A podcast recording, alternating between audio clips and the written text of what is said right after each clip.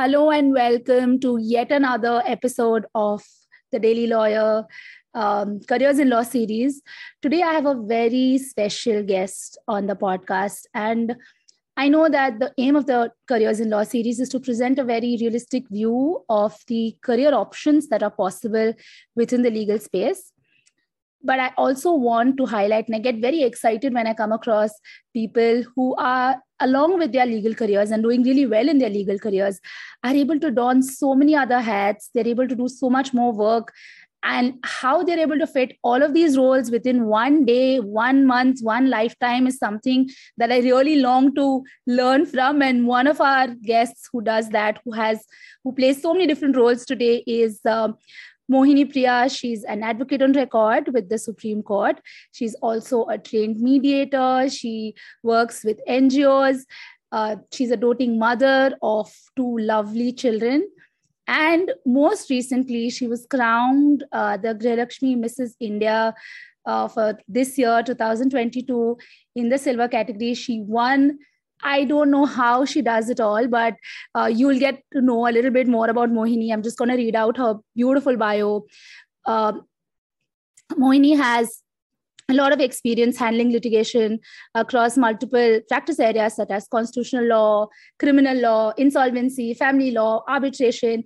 She works with N G Os like Prayas, and she works with uh, women and children, uh, child development, rescue and re- rehabilitation of street children, prevention of child trafficking, POCSO cases. She's also working uh, with issues related to transgender rights, rights of rape victims, condition of women in jails. Um, and she also works uh, with an N G O in Bombay called Mega Foundation, where she, uh, where she works on animal welfare. She's also a policy advisor at the India Child Protection Forum, headed by the Nobel laureate, Mister Kailash Satyarthi. She is, I mean, uh, she believes that life should not be unidimensional and growth is a continuous process. And that pretty much, I think, sums you up. Mohini, you can put your camera on. I'm just so amazed at everything that you've done. I genuinely am saying this because Hi, I know Anna. how to... Hi. I know how difficult it is managing just a career and two children. And I don't know how you are able to do career, two children, but not just a counsel, but also a mediator, also a policy advisor, also somebody who works uh, with N G Os. So, you know, you give your time quite freely to so many things. And then you also do things for yourself. Like, yes. you know, taking part in that Missus India was something that you've actually done for yourself. And I, I find you so inspiring, and I'm so Thank grateful you. that uh, you came onto the podcast. You're a wonderful addition to this great, uh, Thank lovely. you so much. Mohini, we, uh, you know, I, I have so many things to ask you. Thank but you I, so much for having me over here.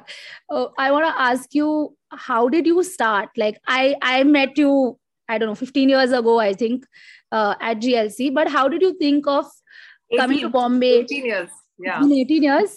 Good Lord. It's been yeah. eighteen years. Yeah. Man. So how Life do you think lies. of coming to Bombay? Uh, you know, you're not from Bombay. How do you think of coming to Bombay, G L C? How did it start? Honestly, uh, Jenna, I think law really happened uh, by chance for me. You know, I stumbled upon it because I was throughout a science student. I was so good in biology. So my teacher actually got a shock of her life. Yo, is she going for law? She's not pursuing medicine. So I was like any other confused child in the twelfth standard. And G L C was uh, ranked very high that year. I remember reading India Today, second ranked G L C. So that's how I landed in Bombay. So it was just a matter of chance rather than choice for me, law. But yes, after getting into G L C, and especially the location, the place, Bombay, and my hostel was on Churchgate. So all that really helped me, I think, to adapt to Bombay, because I was from Patna. It was a very, very small town. And suddenly from Patna, you come to Bombay, which is like the, the metro. So yeah, but uh, I think my years in, G- in G L C have been superb. I was very, very active, if you know. I've been in the Moot Court Association, then the Students' Council, Legal Aid Committee. So apart from academics, I kept myself really busy with the college work, college committees, extracurriculars, and it did give me a lot of exposure. Yeah, helped me own my personality. I would say that. Mohini, how did you think of becoming a counsel? Because you were one of the few people from our batch who got married really early. Uh, and yes, you had kids yes. also really early. I mean, compared to uh, the rest college. of us, yeah. yeah, you had kids really early. So ha- at that time, I mean, that was a time in your life that you had to focus on your personal life. So how did you think of yes. becoming a counsel? And, um, you know, how, what was that process like? It was a journey, actually. See, during my college days also, I was interning. So I was like every other college student, I was confused. So I did a few legal uh, litig- litigation uh, internships. I did a few corporate internships. Uh, I did a judicial internship with Mister Sirpur, Justice Sirpurkar in the Supreme Court. I worked with the Lehman Brothers. But ultimately, I think in my final year, I just decided that corporate is not for me. And I was really enjoying litigation and, you know, my time with Justice Sirpurkar there and the Supreme Court. So I had almost made up my mind, but then uh, life has its own uh, plans, you know. Then I got married really right after college. In fact, before my results were announced. so uh, my husband was practicing in Ranchi Jharkhand High Court. So I started with litigation there because in Jharkhand, you do, don't really have too many opportunities other than litigation, right? So that's how litigation actually happened for me, although I had plans of litigating in Delhi or Bombay initially. And then uh, I was a mother of two at the age of twenty-five. So that's when I decided that I have to take a break from everything and focus like completely on my kids. They were my priority. In two thousand fourteen, I moved to Delhi. My husband also moved here. So we moved to Delhi. And uh, that is when I started considering getting back into litigation again. And my kids were also by that time a little grown up. So, you know, so in twenty seventeen, I ended up joining a senior advocate in the Supreme Court. And uh, after that, I cleared the A O R examination. And since then, you know, life has just been. so, yeah. It has been quite a roller coaster ride for me. Yeah, I days. can imagine. Yeah. I actually want yeah. you to talk about the A O R uh, exam because there are students and young lawyers listening and they probably don't know or they know and they don't know enough or whatever. They want to know more. But before I get to the A O R, uh, there's something that I have observed and you probably have observed it similarly, that uh, litigation is something that for young lawyers or for law students is not yes. their first choice. Nowadays, right. everybody wants to fancy law. Even when we were in law uh, law school, it was, you know, cyber law was coming and SEBI and securities and all that fancy stuff. And now I think yeah. it's all, all this cryptocurrency and all this uh, metaverse law and all that. So, uh, and I, I strongly believe that every every lawyer must have a base in litigation. You give yourself two years, three years, whatever. Can you speak yes. a little bit about what litigation does? Maybe you can tell the audience who don't know anything, what is litigation? And then what do you think, uh, if you're talking to young lawyers or law students or even people from other professions who are interested in law, uh, mm. can you like give some background as to why litigation is important? And then we can jump into the A O R bit. Yes. See, yeah, you're right there. Yeah, but I think every law student, because, you know, corporate litigation is not very lucrative when it comes to money. Initially, yeah. And there's a lot of struggles, initial years of struggles. So that is why all of us want to be safe and secure and probably, you know, join a corporate house or, or a law firm probably. But what I realized over the years that in litigation, sky is the limit. So you need to be patient. That is why you become a lawyer in the first place, right? So what is really sad that all these elite law schools, so all the graduates really go to these law firms and none of them are really interested into lit- in getting into litigation these days because they think that the struggle is too much to handle. People who are dissuading them, that there's family who's dissuading them, that, you know, you're not even getting paid and putting in so many hours of work. But I think litigation really makes you a lawyer, it makes you really independent and uh, you have a name of your own, you know. In a corporate house, I don't think you are really being a lawyer. I mean, that's just my personal view. But uh, because I have worked with corporates as well, and I, I was kind of very frustrated there, you know, where is all my skill and where is all my talent, where is all my education going? I think every every student should have some experience of litigation at some stage of life. Then they can obviously obviously take a call on that. If if they are not comfortable or, or if they think it's too much for them to handle, then probably they can think of other avenues as well. But this is one exposure every every law student should have. And I think it makes your basics also very strong, you know, because when you're doing active lit, you are actually constantly looking through your barracks or your commentaries or your reading yes. of mat- uh, case laws. Every day in the court is a new day. Yaar. Every day you're learning something new. So it doesn't get monotonous over time. So I think litigation uh, is very, very engaging. Yeah. Mm. So I, I yeah. wanted to bring that out because recently I've met a couple of uh, law students who have been like, oh, I'm not interested in lit. Like somebody came to me for an internship and they said, do you do securities law? I said, no, I don't do securities law, but you're a third year student, you know, what do you, why do you want to get into securities law? Like, you know, so just try to know the basics. Who come to me. They're like, we want to do something in I P laws. I'm like, you know what I P laws is, and you're sure you just want to pursue that throughout your life. So they don't really know, but they go for these fancy terms and, you know, niche areas of practice without really getting to the base of litigation. So huh, I think that's... Yeah, yeah. So anyway, yeah. I, I want to just put it out there because this happened to me so recently. Uh, and then yeah. now, now I want to really talk to you about A O R uh, because first, can you explain to the audience who's an advocate on record? Like, why do you need to be an advocate on record or whatever? And then what is the process of getting there?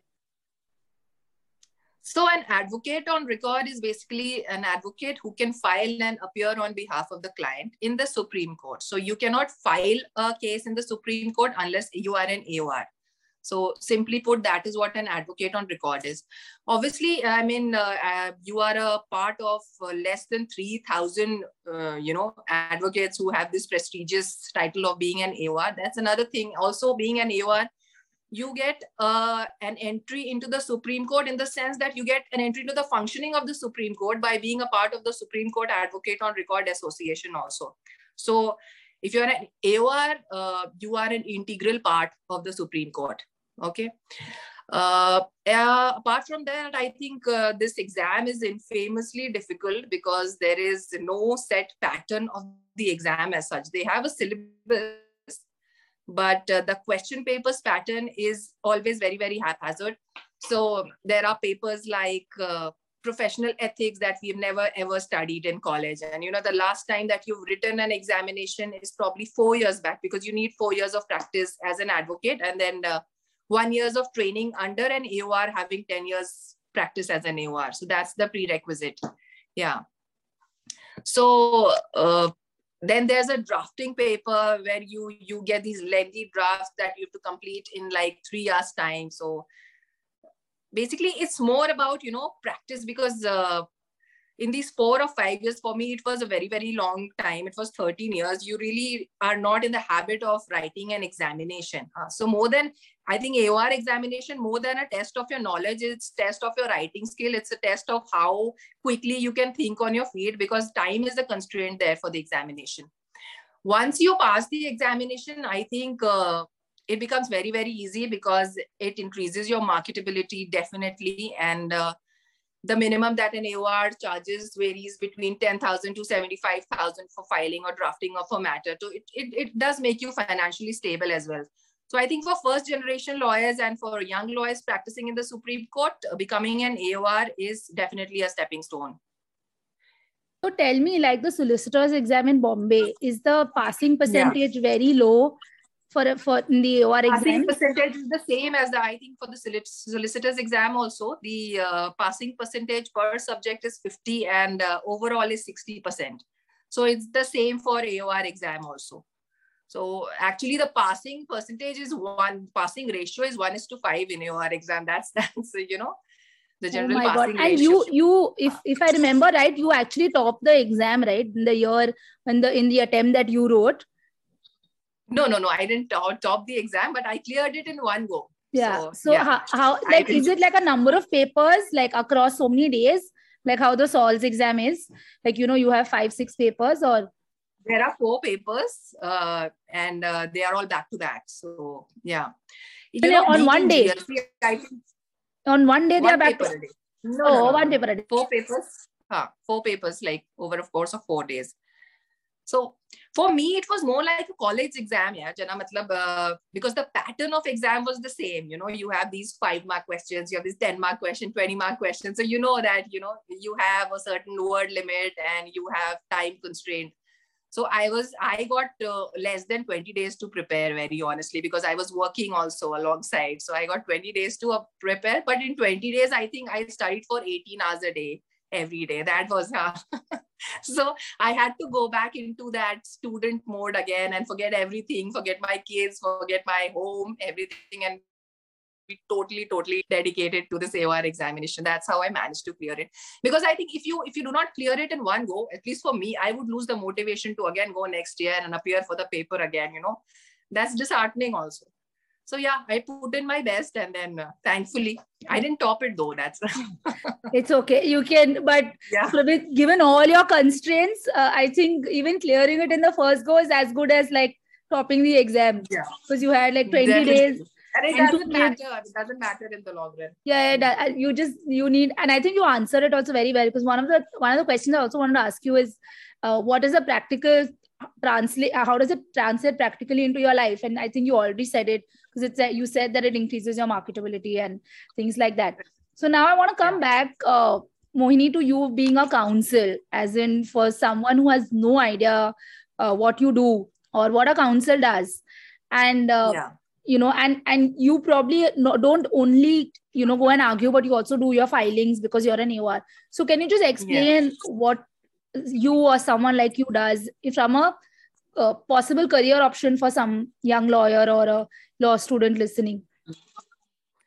See, uh, being based out of Delhi, I, I am exposed to multiple forums here. So apart from being an A O R and practicing in the Supreme Court, Uh, I also practice in the National Company Laws Appellate Tribunal. I practice in the National Consumer Commission. There's the N G T here. You know, there are s- several forums. There are Delhi High Court. So yeah, Delhi gives you an exposure to multiple forums, definitely. Apart from uh, being an A O R, of course, uh, I have to look into the intricacies of the case, you know, right from filing to uh, sometimes it even involves clerical work, you know, every minor detail, because you're responsible for the matter. So if anything goes wrong, the A O R is summoned before the court. So yeah, that is what it is about. Uh, apart from that, uh, uh, yeah, what was your question again? I was saying that what does what does a counsel do? Because you are you are a counsel also. I mean. Uh, I mean, I know we yes, met at the right. at the N C L A T last, I think, when we actually met, it was at the N C L A T. We met there. Yeah. yeah. So I think but, one uh, big mistake that A O Rs make is they don't uh, argue in courts. So, you know, that that just makes them like a post office, that people from, you know, several states are coming and they just need somebody to file your case, and and the A O R is just there for namesake. They are engaging. Okay, senior engagement is a different thing, but they even engage counsel. So I my uh, I think I my advice to young lawyers would be that uh, being an A O R, if you're an A O R, try to get into the details of the matter and try to argue it out themselves, because the ultimate goal is to grow in your profession, right? It's not just to get like uh, some money out of filing. So it's a big opportunity. It's a big stepping stone. Use it to grow in the profession. Yeah. No, but you know, Mohini, like in Bombay, and you you obviously know this, in Bombay, you have that solicitor uh, counsel system. So solicitors uh, don't really argue. Like they engage counsels, uh, junior counsels for smaller things, and bigger, like mid-level counsels, and they don't argue. So right. I, you, are right. you saying that A O Rs also behave like solicitors in the sense they do all the filing, all the they like do, liaising with the clients and making sure that the counsel is paid on time and stuff like that? And correct, correct. Yeah. So it becomes more of a managerial task, you know, you're just busy managing the matter rather than really getting into the gist of the matter, knowing the matter, arguing the matter. So that doesn't make you a real royal lawyer in the, you know. But uh, so, are you able to manage both? Like, I, because the skill sets required for being a counsel, you know, you have to read a lot. You need to know, like you're constantly reading uh, the case laws, you're subscribing to all of the journals and all of that. And then when you're an A O R or a solicitor, you, you of course, you you need to be updated, but not at the same level as a counsel. You know, you're you're, yeah. because you're, you're you're spending your energy and doing your administrative things as well, like making sure that the paging is correct, like, you know, making sure that your brief is in the way that the judge before whom it goes to is it's it put in that order and things like that. So your energy goes in that also. So how do you ha- handle. So I think that's why a proper system is necessary to be put in place. So an A O R needs to have an office, needs to have an efficient clerk, you know, so, so that these pagination and issues like this, these are taken care of by the clerk itself. You need to have a few people, associates who are working from you, so, you know, so you can focus your attention on the matter, on the law. So you're not just all the time, you know, busy with the clerical stuff. So I think having an established office and a good workforce is important. That that really creates a balance. Yeah. Uh, Mohini, do you mind speaking to us a little bit about your N G O work? As in, you do such great work with Prayas, uh, especially yeah. with with women and children. And um, I know that the children part is really close to your heart. You know, things like trafficking or even POCSO and all of that. So can you just tell us a little bit about? Yeah. Uh, you know, what kind of work you do with, with the N G O? And then I'll then after that, we can ask you more. Yeah. So Prayas is a very established N G O here. It's it's it's on a national level and it's working mostly for the uh, development of women and children. So recently, we have also intervened in a Supreme Court suo motu matter, which is related to rescue and rehabilitation of street children who have been affected by COVID nineteen. Apart from that, we also deal with a lot of POCSO related matters, child trafficking, and, you know, women and children in general. So I think uh, Prayas, um, if I start talking about it, it'll take another one hour, what kind of work we do. But yeah, I think that is something that is really close to my heart. And apart from litigation, this is something that I enjoy doing. So apart from Prayas, I'm also a part of this Bombay N G O called Mega Foundation, who which is basically a, uh, an N G O for animal welfare, but they also uh, raise issues related to transgender rights and, you know, rape victims. So so that way I, I help them out with those issues when it comes to litigation and stuff like that. So yeah.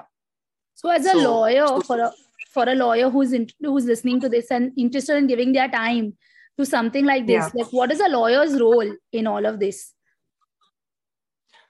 So I believe law has, is increasingly becoming a business these days. You know, nobody uh, feels that as a lawyer, they have a social responsibility as well, because obviously it's not paying you. You know, you're spending so many hours and you're getting nothing out of it financially, materialistically.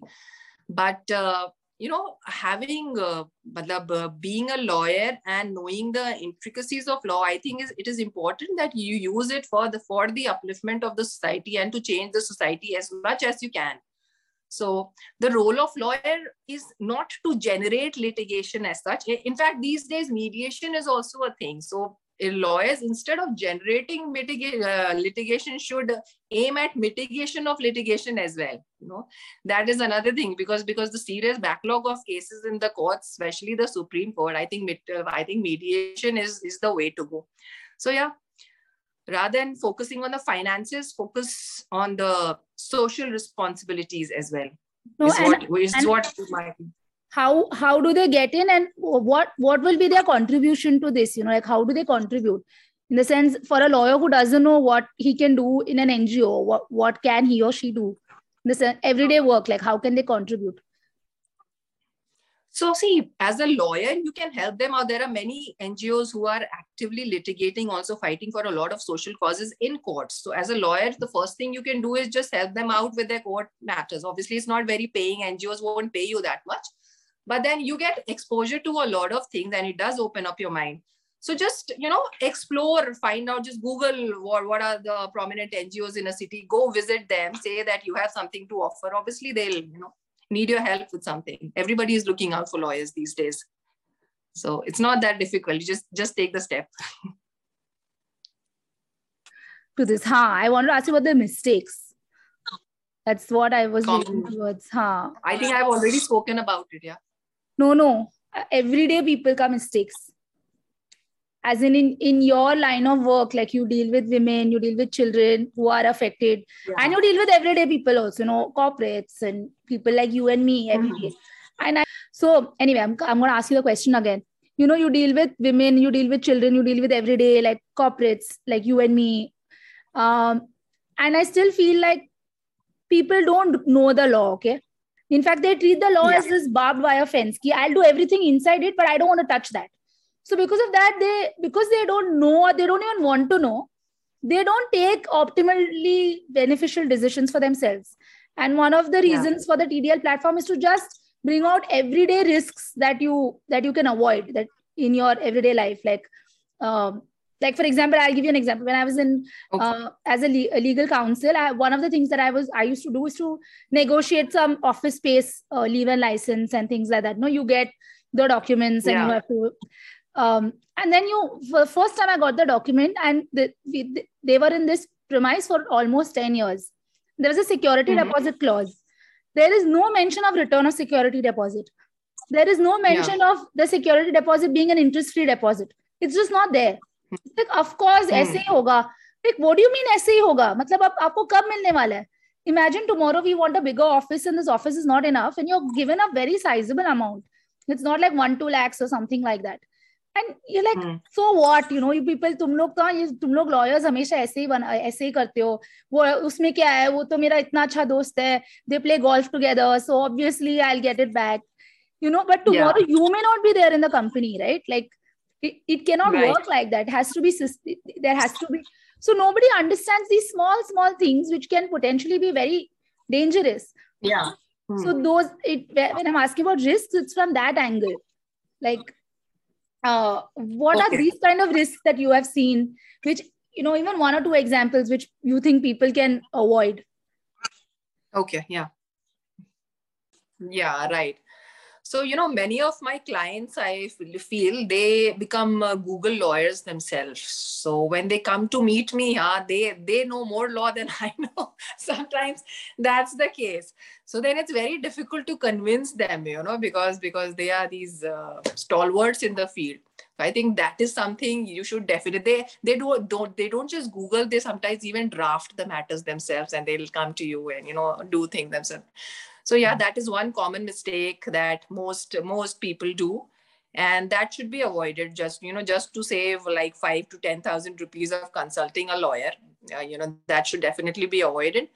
Apart from that, many clients- Sorry, I'm sorry.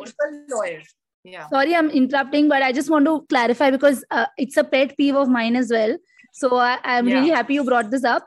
Uh, but why do you think it needs to be avoided? Is it because, you know, when you read something on the internet, you don't have context? As in, yeah, it it may not apply to your case. Like, you're not able to get the context. Like, why do you think it should be avoided? Exactly. It's very vague, you know, most of the things you find on the internet is copy paste, or they just read some articles, uh, you know, posted by some law students, and they think now they know the law and this is how things should be. But a lawyer who has practical, uh, you know, experience in a court of law, what a judge is thinking, how things are working in court, would obviously know more. So it is important to first consult a lawyer and then take a decision on things. Apart from that, many clients consult multiple lawyers at the same time, you know, over the same issue, and that then they get seriously confused about the issue. So that should be avoided. Just pick a lawyer, you know, probably you, you can uh, know the lawyer's credential and then accordingly approach a lawyer, and then uh, rely on one lawyer, one single lawyer itself. I think that is, yeah. So approaching multiple lawyers should also be avoided because that would just create a lot of confusion. Yeah. Okay, Mohini, I think we've probably exhausted for today, at least. I can keep talking to you uh, because I know you have a lot of practical experience as well. And I, we will definitely yeah. have you back because now we have another, this is only to give an idea of the possibilities of a career in the law, but right. we also have a segment on specific law topics where we're talking about the legal provisions as such. So we'll have you back Correct. For that. But uh, one, yeah. like I mentioned in your introduction, you are able to handle so many roles. Uh, we spoke about you as a lawyer, mm-hmm. as a counsel, as an A O R, as a as a social worker in your in your field. But a big thing is the yeah. is your role as a mother. I'm also a mother of two, and I struggle Uh, with managing the career, managing the house, managing your family and, you know, relations, everything. It's it's very hard. How do you do it? Like, how have you found the balance? It's difficult for a woman here. I think for me, age uh, worked for me because, uh, you know, I, I got married at twenty-three and I had kids at twenty-five. So I have literally grown up with my kids, you know, so they are my friends now. So it's a part of me. Being a mother is a part of me now, so I don't really have that. that that's not really a demand in my life. I think that's how I just function everywhere. Even in my office space, I function as a mother sometimes, you know, I'm just protective about my colleagues and stuff. So yeah, I think it is important uh, that you set boundaries, you know, even with your children, you know, children, that is how they will grow. That is how they will see you in the future. So if you initially set boundaries and if they know that, okay, you, you have to dedicate a certain, certain amount of hours for work and you have your personal life as well. So they will respect that, and which is good for them also in the long run and which is good for you also. Yeah. So I think that setting boundaries was one very important aspect that helped me.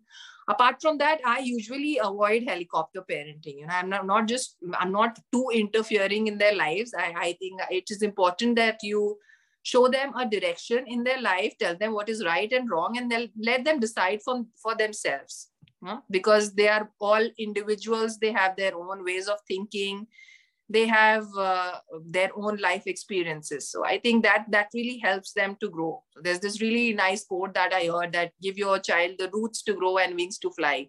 So that is what I practice in real life also. And uh, that is what has really helped me maintain a balance. Apart from that, I think I'm a very calm-headed person. I, I don't take too much stress. So in life and as being a parent and being a litigator, I think it really helps me everywhere. So yeah. I, I think the last one, the, your last one statement would probably say it all. Like if you're just calm and cool headed, I am not. I'm like, I yeah. feel like I, I spend most of my time just screaming and like, you know, getting stressed. You know what, I, I just read this line somewhere that your uh, children need a happy parent more than a perfect parent. So if you are happy, your children are automatically happy. They, they just absorb that energy. Yeah. So try to be happy yourself first, you yeah. know, then I think you will be a better parent to your children. Because Lovely. Nobody can really be perfect. It's impossible. Yeah.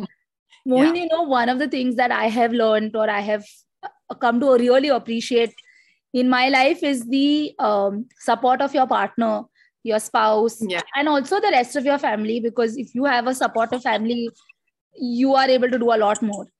How do you think um, does your parent partner support has uh, sort of, has, has it helped you? And also, before parents have kids, do you think they, they need to have any kind of conversations uh, or they need to, because, you know, we just, it's such a big responsibility. We are literally manufacturing the next generation of human beings. But nobody yeah. thinks of it like that. They're like, oh, shaadi ho gaya. You've uh, spent or oh, whatever, three years are over, four years are over, abhi next bacha. Achha nahi hua, bacha nahi hua, bacha. What the hell? Yes. You know? And then once you have a kid, you're like, if you have studied, you're like, what are you doing sitting at home? Wasting your time. Chha, you're wasting your time. Or they're like, you know, so you're thinking, oh my God, yeah. nobody focus on the fact that it's a huge responsibility. And then, so what do you, what would you, what would you say about first about pair, spousal or partner support? And the second thing, inter-say between the pair, partners, do they need to have some kind of conversations before they have kids uh, to make sure that we are doing right by the next generation, you know? Yeah. So I think as a partner, my, my husband is also an uh, active, lit- he was an active litigator and now also he is with a law firm. So he understands the demands of the profession. So that way, he was uh, always very okay with, you know, me going out, me working, and he has been supportive that ways. I think for me, more than support, I need independence and, you know, in a, that independence to think and act. So that is what my partner really gave me. And he was uh, not very interfering when it came to managing my children also. So I think that really gave me an edge. Yeah. So. I, I think by not being interfering, he was supportive. and and between the two parents, do you think they need to have any conversations before they have kids? Or they need to like understand? It's important that both parents are ready to, you know, balance out the responsibilities of parenthood. So that is one conversation that is very important, especially if both are, you know, equally busy, then they need to manage time at least. Uh, the husband should also be ready to take the responsibility and, you know, uh, sacrifice uh, whatever you call a little bit in the career and not just the wife. Mostly it's just the mothers who are giving up everything. And so what ultimately happens is the mother gets frustrated over a period of time It's like I'm losing out in my career, I'm also equally qualified and all that, then those issues come in. So it's easy, uh, so it's very important to discuss these things, you know, how are they going to delegate the responsibilities, because child rearing is a very, very difficult task, to be very honest. So that kind of an honest conversation is uh, important before you think of raising a family. I completely agree. And I think all of the other guests we've had on the podcast, Uh, whether it was Manisha or Dhwani or all of them, all of us who have kids, I think we have all said the same thing about, uh, you know, we need support in balancing the roles. Whether it happens in real life or not is a question, but yeah. Yeah, yeah those, those, those we will allow the people to, to experience themselves. Yes. Uh, so I want that's to... That's ideal. I know. Uh, yeah. You know, now the, the one role that I'm most excited to talk to you about, which was our whole group was going buzzing with all your photographs, was your recent yeah. win, your Miss Missus India win. And how did this happen? Like, how did you think of getting into this contest? How did you, like, in your mind also, how did you think that I can do it, you know, with all of these things going on in your life? I know, yeah. I think, uh, you know, these two years of COVID they did this to me, and life had become so monotonous, and I really wanted to break that pattern. I think that was the primary reason for, for even thinking of getting into something like this, because uh, I was like, where am I going in life? It's just work and home, and, you know, then, then you get sick again, and then you're again trying to... So you have to do something different, break the pattern, at least, you know, divert the energy to something good. So I, that is what my main uh, aim was before getting into this pageant. Yeah. But after uh, I decided to participate, I think I really took it very seriously, because uh, I thought if I'm going there, then I had to, I had tough competition there, and then I can't make a fool out of myself. I think me being a lawyer, it uh, definitely gave me an edge in the competition, because as lawyers, you are orators, you're natural orators, right? So that really matters. It's not just your uh, looks. I think it's your overall, overall personality, your education, your attitude, everything. So yeah, that helped me. I had uh, certain mind blocks uh, for sure, as like, you know, how will people perceive it? How will my family perceive it? How will my, uh, you know, colleagues perceive it in court? I mean, I have to go to the court again, right? So having this uh, pageant, uh, this crown on your head, you know, that all that. Uh, but I think more than the society, it's your own mind, which is your uh, biggest enemy. So what I realized after winning was everybody was very, very happy with it. You know, everybody, my family, my friends, my colleagues, they were super proud. And they, in fact, thought that this was very, very inspiring for them. You know, they're like, you getting out of this one zone and even thinking of doing something differently, something so different. I think that that's commendable. So it did give me a lot of confidence. Yeah. And uh, um, let's see where it takes me. I'm open to uh, modeling assignments and endorsements and ads. So yeah, life should not be uh, unidimensional, as I said. It's just you have one life, you have twenty-four hours. I know you have twenty-four hours. Yeah, and it's truly inspiring, Mohini. I mean, it's uh, it would have taken a lot of your time as well, right? Because you would have to prepare uh, even physically, you know, what all the things that you had to do. So how did you allocate that much time, you know? Having so many other activities. So I was litigating, then I was traveling, then I had my N G O work. So uh, the, the only preparation that I could do before getting into the contest was watching YouTube videos yeah, of these pageants. So I watched YouTube videos, how you're supposed to answer questions, how you're supposed to present yourself. That is what I did. Yeah, of course, healthy eating and all that. I, I did take care of that. And uh, huh? so it happened. And uh, those four days that I was there in the pageant, I think they were the... the best days of my life. I would say that uh, it was really transformative. We had the best of groomers there, and you know, their perspective towards things was so different. So I think I really came out as a better human being, as a better person, and whatever I learned there, I would carry for life. It has changed me as a person, definitely. And how did your family, like your husband and your kids, react to it? Like how, how, what kind of support did you get from them? Apart from not interfering with your decision. Yeah, So my husband was like, okay, you want to go see your work somewhere? You're, you're free to do that. He's, he was not expecting me to win, to be very honest. In fact, he was very surprised. Like, oh, you, you actually won it. But but my kids were very supportive. They, like, they, you know, they were guiding me throughout that, you know, you, you are supposed, you're not supposed to wear this, mama, you're supposed to wear that. This is how you're supposed to put on your makeup and contouring. So my daughter is now eleven and she watches all these YouTube videos on makeup tutorials and all that. So they were really guiding. And uh, while walking the ramp on the finale day, I was just, I, I just want to tell you this. So I was just walking and, and then happened to look at my daughter and, you know, the glitter in her eyes, and her eyes were shining out of pride. That I think was my real victory. And I was, I felt so, so glad that I went there. And, you know, I think they will also remember this for life. And uh, I think I managed to set a certain benchmark for them also. You know, think big, do, do things differently. And there is no age to grow, you know. I think so, what yeah. you're saying is brilliant. And I, I can imagine your kids being very proud of you. And I can yeah. imagine you also feeling that as the real victory as a mother. I know what you mean. Yeah, when you yes. say that. And it's so wonderful, Mohini, to hear this. Now you've given us a lot of things to think about. I think everybody who is listening to this has probably, I hope, derived a lot of value. I know I have uh, been quite inspired by your win. Um, you know that I used to dance and, you know, I love to yes. dance. I haven't gone back to it since my children are born.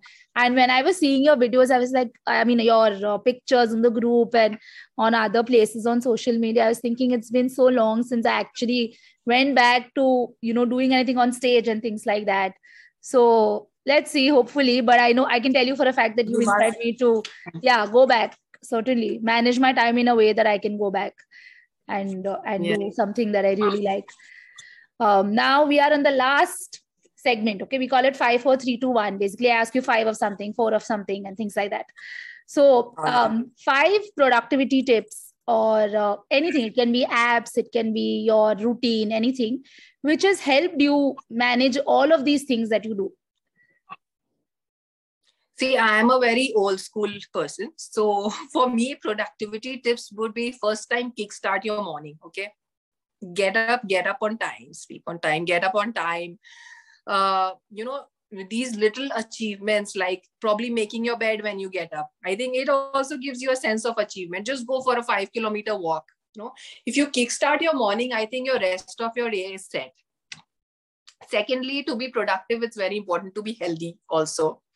So eat healthy, you know, don't go for these crash diets and, you know, intermittent fasting. These are the trending things these days. So eat healthy, eat regularly, and of course, cut down on junk. I think this really helps you because, yeah. Apart from that, okay, exercising also plays a very, very important role because, you know, the, and the all the stress that you've accumulated over the day, you know, so you can just sweat it out when you exercise. So these are uh, three productivity tips that I, I usually, you know, incorporate in my life. Apart from that, uh, try to have a positive attitude, you know, do not overthink. I do not overthink because uh, what happens that then you are seeing a problem which is not even there. And, you know, you know, you just, yeah. So th- that is my personal nature. I don't know how much it will work with everybody, but yeah, it does work for me. And uh, the fifth one uh, would be, uh, sleep on time, get adequate amount of rest, sleep at least eight hours a day, and uh, limit your uh, T V time, limit your screen time. So for me, these are very simple productivity tips. I don't know about apps and all. So I think this is how my routine Good. Is. Yeah. I think, yeah, yeah simple. Uh, it's it's, it's what works, right? Yeah. Simple is what works. Okay. Four yeah. books that you would recommend anyone should read. I actually uh, mostly end up reading a lot of self-help books for some reason. So one book I really like is uh, The Power of Your Subconscious Mind. I think everybody should read it. You know, it's, it's like how your mind is affecting your body. It's affecting everything around you. It's affecting your growth. So that one book really changed my perspective and it really helped me think in a positive way. Another book is The Secret. I'm sure a lot of you must have read it. It's The Power of Man, Laws of Attraction, The Powers of Manifestation. So that is also another book that I do recommend. Mm. Then the one book which, which has a very counterintuitive approach is The Subtle Art of Not Giving an F. So that is one, that's, it has a very practical approach. So I mostly end up reading these books. And then I also read this book by uh, uh, called Sita by Devdutt Pattanaik. I think they have a wonderful perspective on women. You know, how Sita was the main character in Ramayana and not Ram. You know, that is how they put it. So that book was very inspiring. So yeah, these are the four books that I can think of right now. Did I'm you sure there are many more, the, but... Did you use the principles of The Secret? Like, do you use it in your life? Do you believe in the law of attraction and all that? Do you think it works? Definitely. Definitely, yeah. That is what positive thinking is, yeah. If you cannot dream, if you cannot ima- imagine yourself at a certain place, then you will never work towards it and you will ultimately never reach the place. So first, it's important to dream, you know. Think big is what the book teaches you. Yeah, yeah. yeah. I agree. I am also, uh, I also believe in it, but I have had a lot of people saying that it's all such like sofu, some raw rubbish, you know, doesn't work. It's not, like it's not so easy to achieve it. Actually, it's very difficult. Yeah? Manifesting and laws of attraction, they are very abstract things and they are not so easy to, obviously everybody will not get it, but I think uh, with practice, you can get to a certain level. I'm sure it works for me. Uh, yeah. Yeah, I'm sure too. Okay, three uh, tips that you have for young lawyers or for law students or for lawyer, law, uh, young lawyers, you know, starting out their law careers. Mm-hmm. Three tips. I think first one would be uh, do not run after money initially. You know, first uh, focus on developing your skills, because these days we have a bunch of unskilled lawyers, you know, who portray that, that they are good at everything, but they're good at nothing. So it's important to develop your skill and uh, probably in some one area of practice or several, but yeah. Uh, secondly, uh, I think uh, virtual is the future. So being uh, technologically adept is another, uh, another big, big, uh, you know, thing that uh, young lawyers should be looking at. So, and uh, yeah, I think these are the tips that I would like to give them. Do you think that uh, they should focus on the basics also and not be not be swayed by all these big terms and, you know, big... Yeah, we've already spoken about it. Yeah. Cool. yeah. These areas of practice and all, at least know the yeah. basic basics of litigation. Yeah. Also C P C, C R P C, I P C first before you... Yeah, yeah. And you open the Contract Act first, yaar. I mean, tum C P C, yeah. C R P C... I mean, tum, because when, uh, when somebody comes to a lawyer, they expect you to know at least this much. You know? Yeah, and, yeah, uh, yeah. So. I know. So, mm. yeah. I it, It's a pet peeve because routinely I keep meeting some people or the other who have these very fancy ideas. Nothing wrong with it, of course. Like you said, virtual is the future, but I just feel like, yeah. yeah, I just feel like it starts too early, you know, and then you, you think that it's not important to do basics. It's, you know, it's... They, they want to be a senior, senior counsel, you know, before they even become yeah, lawyer. That's I the know. Problem. Yeah, that's really... That kind of struggle, nobody is really ready for these days. Yeah. So especially yeah. people have... students coming from these niche law schools, they think, you know, we have invested so much, we, we need to get the returns. It's more of a business give and take thing rather yeah, than yeah. a profession these days. Yeah. Uh, so that is like, yeah. yeah. Okay. Two life lessons that you have learned so far that you, you would like to pass on. Uh, one, okay. One very important lesson was uh, never be afraid to do things differently, you know, and uh, don't be Uh, afraid of people's perception. Just do your thing. That is one, because people, uh, you know, ultimately accept you for who you are. So that's one uh, very, very important life lesson that I have learned in these thirty-six years of life. And uh, another uh, very important life lesson is that you cannot keep everybody happy. You know, you should so rather focus on keeping yourself happy first, because then if you are happy, I think you just exuberate that energy and things start falling into place. So focus inside rather than, you know, just going haywire, going everywhere. So that's, that's it's actually very, very good lesson. Advice, especially your second advice. I think I'm learning. Yeah. I I think all of us learn it the hard way. Are like, yes, you know, yes. you, you want to. I've also yeah. learned it the hard way. Yeah, yeah. And then once you learn it, you're Please like everybody oh, around. Yeah, yeah, yeah. yeah. I, I, and then you cannot, because nobody is happy. You realize that nobody is still happy even after you doing everything. Absolutely. Your goal. Yeah. So better just, yeah. Okay, and the just last one. Yeah. Yes, I agree. Mm. The last one mm. is the best piece of advice you have ever received. The best piece of advice I have ever received is, uh, mm, yeah, that's a that's a very tricky question, huh? The best piece of advice is uh, learn to say no. So my grandma, she's no more, but uh, I remember my grandmother used to tell me, you know, don't, don't be a yes man, learn to say no where it matters. So yeah, that is something that I'm still working on. So yeah. You know, that's because I have this weakness. I have yeah. this weakness. Yeah. I think mm. that comes from your last, you know, like what you said about that. I can't keep everybody happy. And so you also right, spoke right. about saying having boundaries. Um, your grandmother right. was a very wise person, clearly, because only if you say no, you are able to, yeah. yeah, you're able to make your boundaries. And I know I'm also trying to say yeah. no. We're all we're all trying. We're all growing. Yeah, it's a continuous yeah. process. I, I just told you yeah. right. I couldn't. My kids wanted to stay over in my sister's house. So I know. Yeah. yeah. So, So I'm still learning yeah. and I'm failing, I think. But uh, Mohini, you just start prioritizing others before you. Then if yeah. you don't say no, that's yeah, a problem absolutely. in your life. Yeah. yeah. But uh, yeah. Mohini, thanks so much, yeah, for coming on and uh, giving, say, speaking so openly about your life and about your challenges. Thank and you so all much, that I really enjoyed this conversation. I think it really made me think so much about my, my life, you know, my journey. Yeah. And I'm so glad you invited me. Yeah, you and know. we should have a one-on-one conversation. Yeah, also. I know, I know. Yeah. Not in the N C L A T. no, no. Or, yeah. or like in G L C or something, like where we can actually meet and chat. So thank Definitely. you so much, Mohini. Um, we will have you on to speak on the law aspect of certain issues, especially yes. with women and children. Because that's something we need to talk about. But otherwise, Correct. in terms of careers in law, I'm sure you've given a lot for the people to think about. So thank you so much. I'll see you soon, hopefully in Delhi or Bombay. Certainly. Thank you. Thanks. Thank you. Bye-bye. Yeah, bye. Bye.